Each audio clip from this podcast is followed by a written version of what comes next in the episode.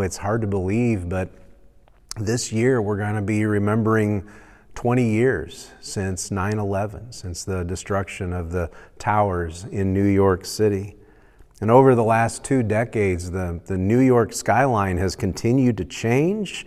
Uh, now, uh, looming tall there on the skyline is the new tower, the new One World Trade Center tower. And it is an amazing building, it is an eye catching building.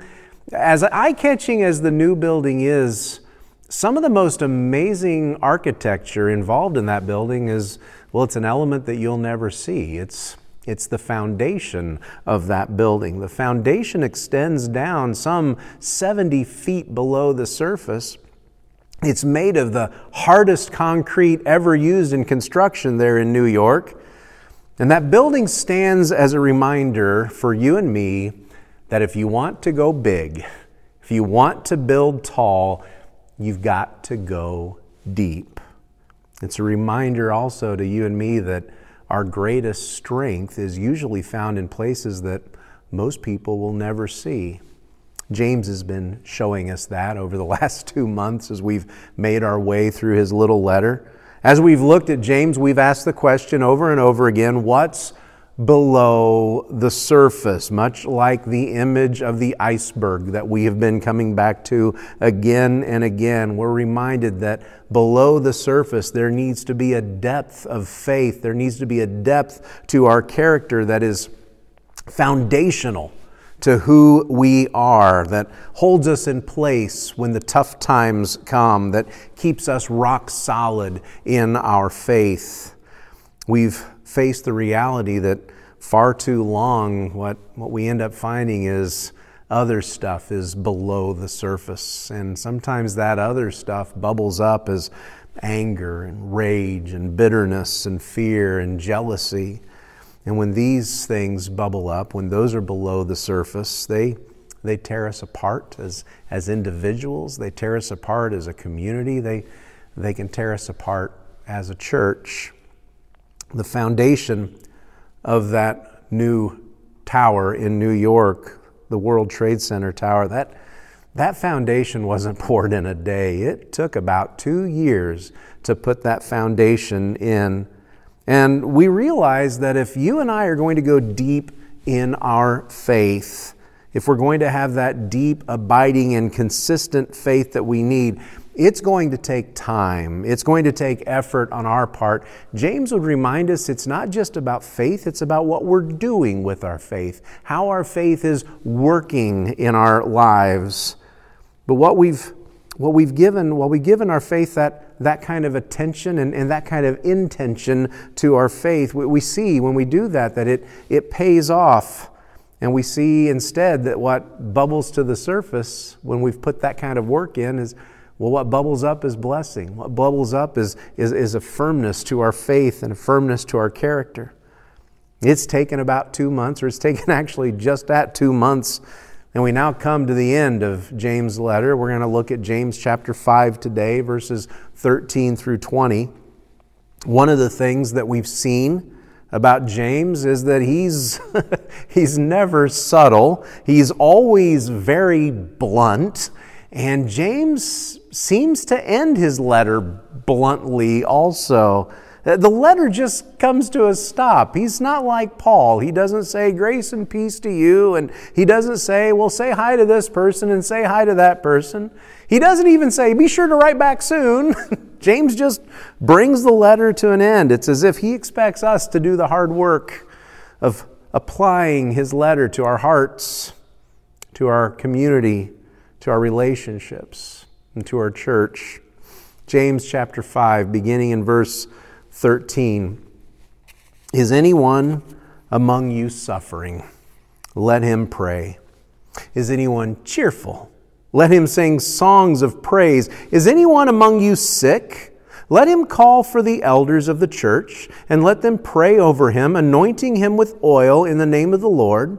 And the prayer of faith will save the one who is sick, and the Lord will raise him up. And if he has committed sins, he will be forgiven. Therefore, confess your sins to one another and pray for one another that you may be healed. The prayer of a righteous person has great power as it is working.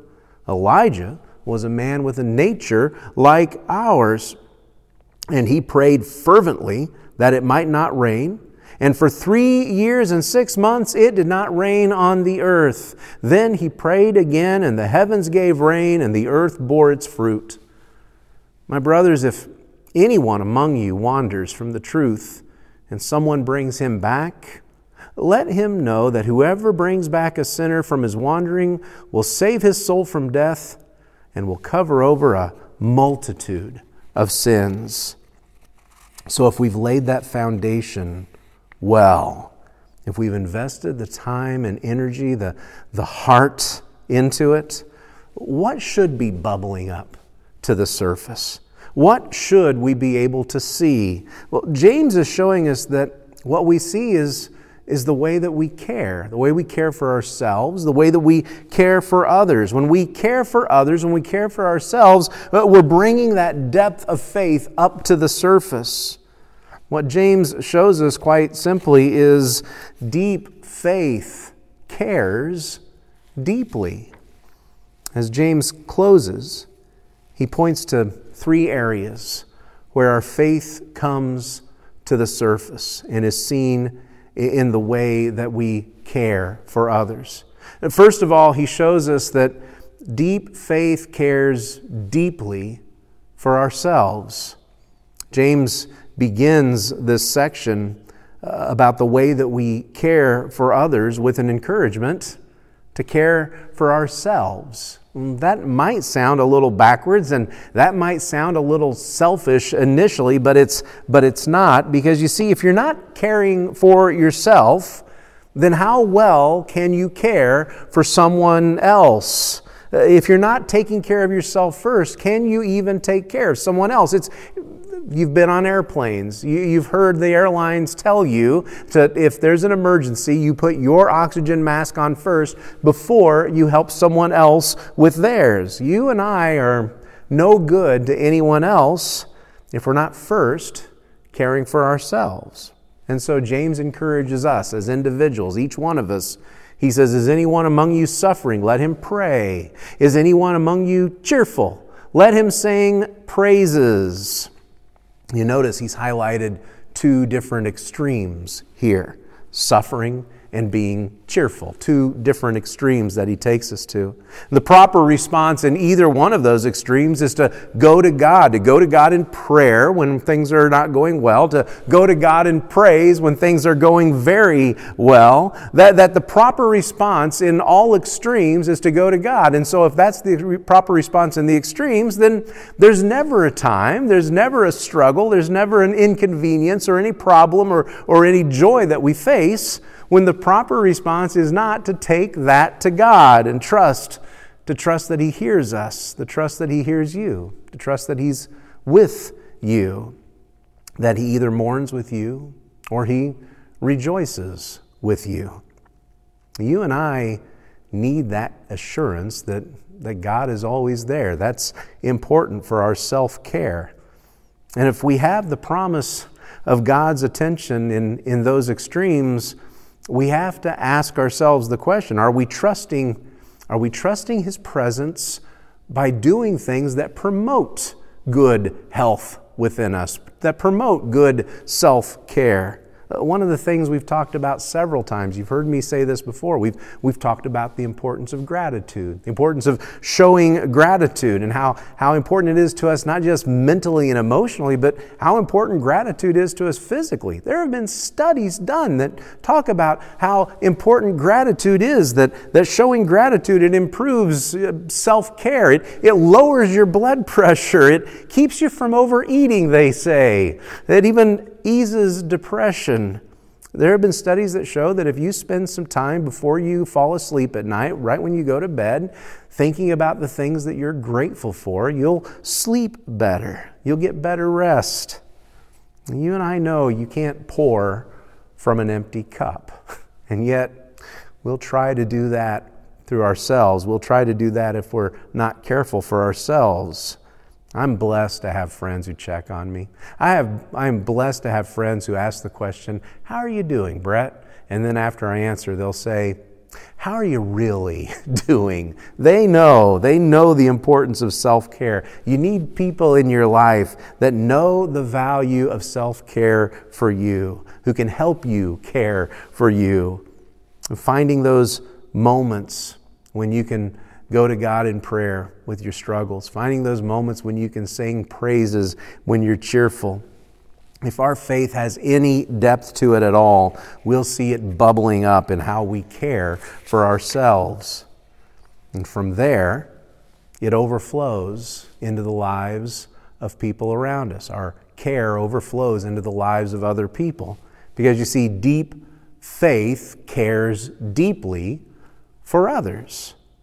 James spends the majority of his time in this passage talking about prayer, the way that we care for each other, the way that we pray for each other. There's a lot to take in in these verses, and, and we need to see, first of all, that James is describing prayer that happens in the context of relationships within the church. James is describing prayer that takes place in the context of, of our church relationships. One of the things we're doing this year during, the, during, uh, during Lent, as we're preparing ourselves for Easter, is we've started a, a little thing we call Stones of Remembrance. We're asking people to take one of these stones from our entry area and write down something that God has blessed them with over the course of the past year. You know, 2020 came with a lot of struggles, but we don't want to miss the blessings that we received also. One of our people wrote on this rock, they wrote the words, praying friends. And I guarantee you that person knows the value of friends who pray for each other, of those kind of prayer, those prayer relationships that happen within the church. And I think that's great. And James would tell you, I think James would say, this is a stone to hold on to. This is a stone that is foundational to who we are. It's foundational to your faith. James goes on in verse, verse 14 Is anyone among you sick? Let him call for the elders of the church and let them pray over him, anointing him with oil in the name of the Lord. And the prayer of faith will save the one who is sick, and the Lord will raise him up. And if he has committed any sins, he will be forgiven. Therefore, confess your sins to one another and pray for one another that you may be healed. The prayer of a righteous person has great power as it is working.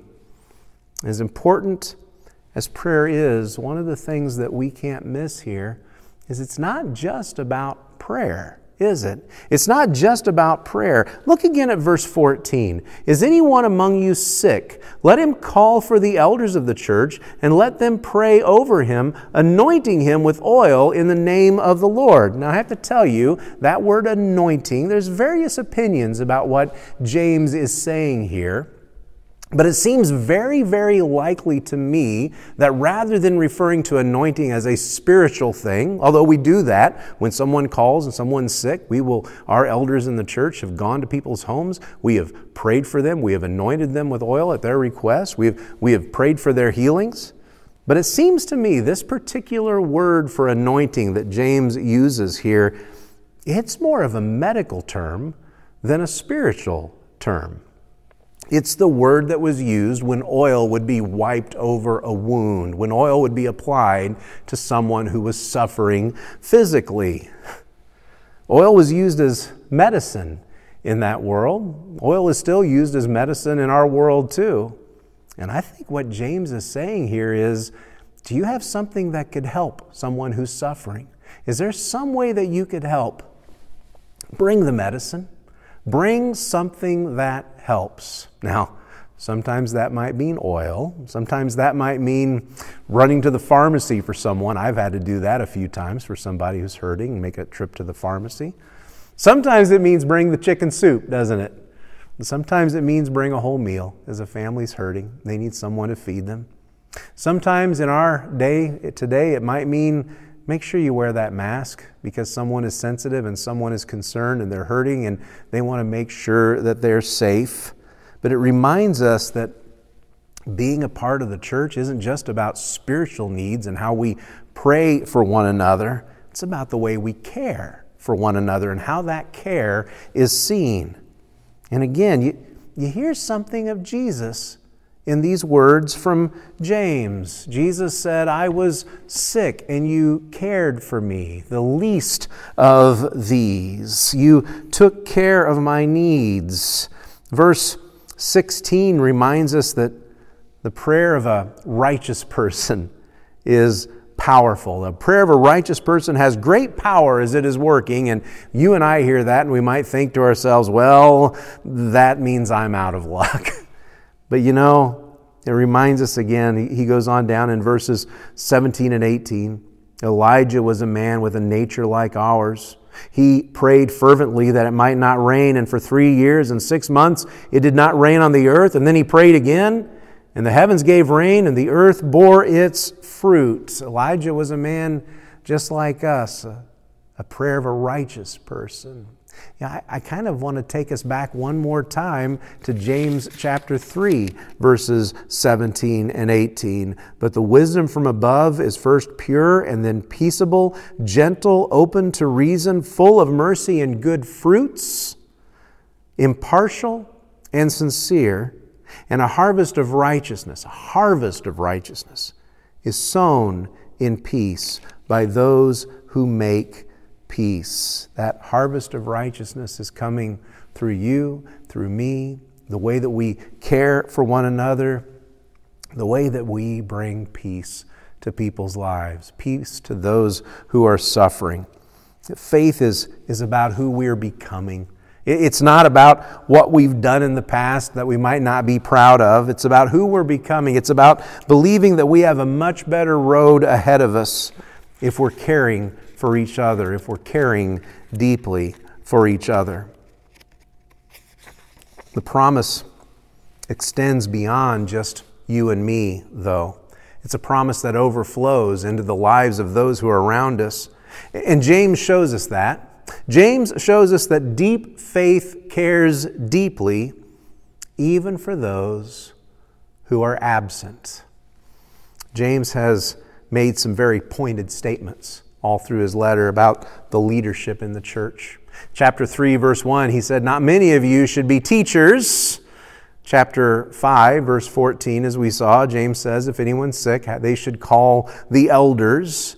But I want you to listen very carefully to these last two verses and ask yourself who is he giving the responsibility to? Who is responsible in verses 19 and 20? My brothers, if anyone among you wanders from the truth and someone brings him back, let him know that whoever brings back a sinner from his wandering will save his soul from death and will cover a multitude of sins. Did you hear that? Anyone and someone. Anyone and someone. If anyone wanders and someone brings them back, deep faith cares for the absent. Deep faith cares for the wanderers, those who are missing in action, those who are no longer here. And we've all seen that.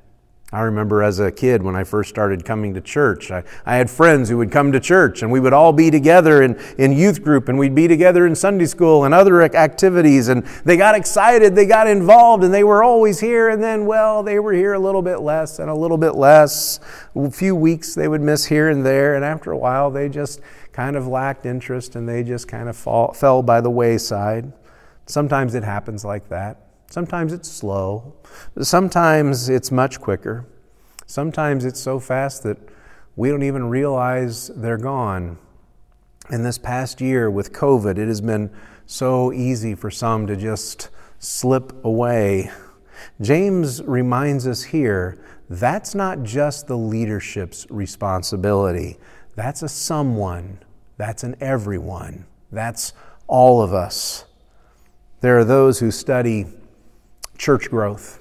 And they ask the question what causes people to be retained in the church? What, as they put it, what keeps the back door closed so people don't slip out and slip away? And one of the main factors, one of the major factors is how involved are they in church and how involved are they in relationships in the church? Do they have friendships developing in the church? Are they being invited out to dinner with other members? Are they being invited to join in groups or join in classes? Are they being made to feel welcome? Because if they're not, well, they soon take the hint and they're gone. And again, this is a job for everyone. This is a job for someone, for anyone. We all need to be involved. We all need to be more welcoming. We all need to be more encouraging.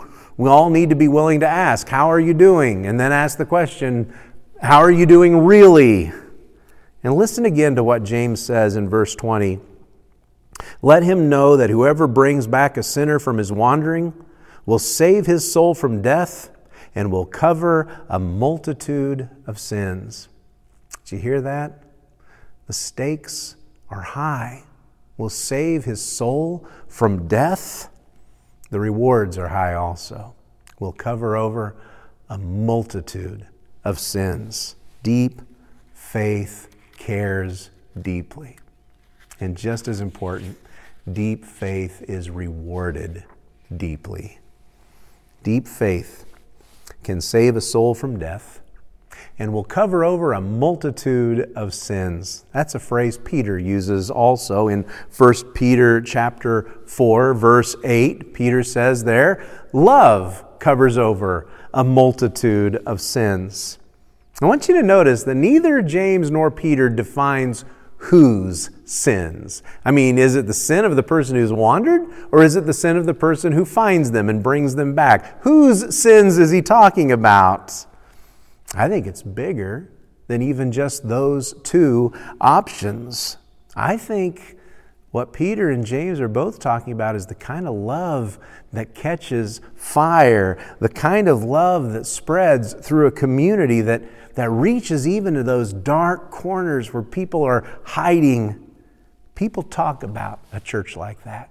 People talk about a church that cares like that, how they care deeply. I want to have that kind of faith. As I come to the end of James's letter here, I want to have that kind of faith for myself. I want to have that kind of faith for our church. I want to have that kind of faith for our community. I want to be the kind of church that people talk about. There people say, if you go to that church, they're going to love you. Be aware. If you go there, they're going to love you. They're going to care for you. They're going to forgive you just as God forgives you. They are going to bless you just as God blesses you. They're going to bind up your wounds. They're going to pour on the oil. They're going to bring healing. They're going to see to it that whatever is hurting in you is healed. That's the kind of church our community needs. That's the kind of church that produces a harvest of righteousness. It's a reminder to us again that when God gave us His Son, He didn't just give us just enough grace, just enough healing. He gave us an abundance. He gave us all that He had. And it's a reminder that as we take communion, as we remember what's been given to us, we also remember what's expected of us the kind of love that we offer, the kind of care that we offer. We're reminded that, that the kind of faith that we have, this deep faith that we're to have, it cares deeply, just as we have been cared for deeply. Let's take a moment and pray as we prepare to take communion today. Father, we thank you. Thank you for leading us through James. We thank you for the faith that we have seen. We thank you for the challenges that have called us again and again to ask ourselves what's below the surface. Lord, I don't think there's a single one of us who've made it through James that hasn't realized we've got some work to do below the surface. So, Lord, we pray your strength and we pray your blessing and we always pray for your grace. We thank you today that as we take the bread, as we take the cup, we're reminded that you give an abundance, and we need an abundance of your grace. Bless this time as we come to your table, wherever we might find ourselves. We are before you. And it's in Jesus' name we pray. Amen. Hey, thank you so much for this, for going on this journey through James with us. I'm excited about where we're going next. Thanks for joining us today. God bless. Have a great week and go in peace.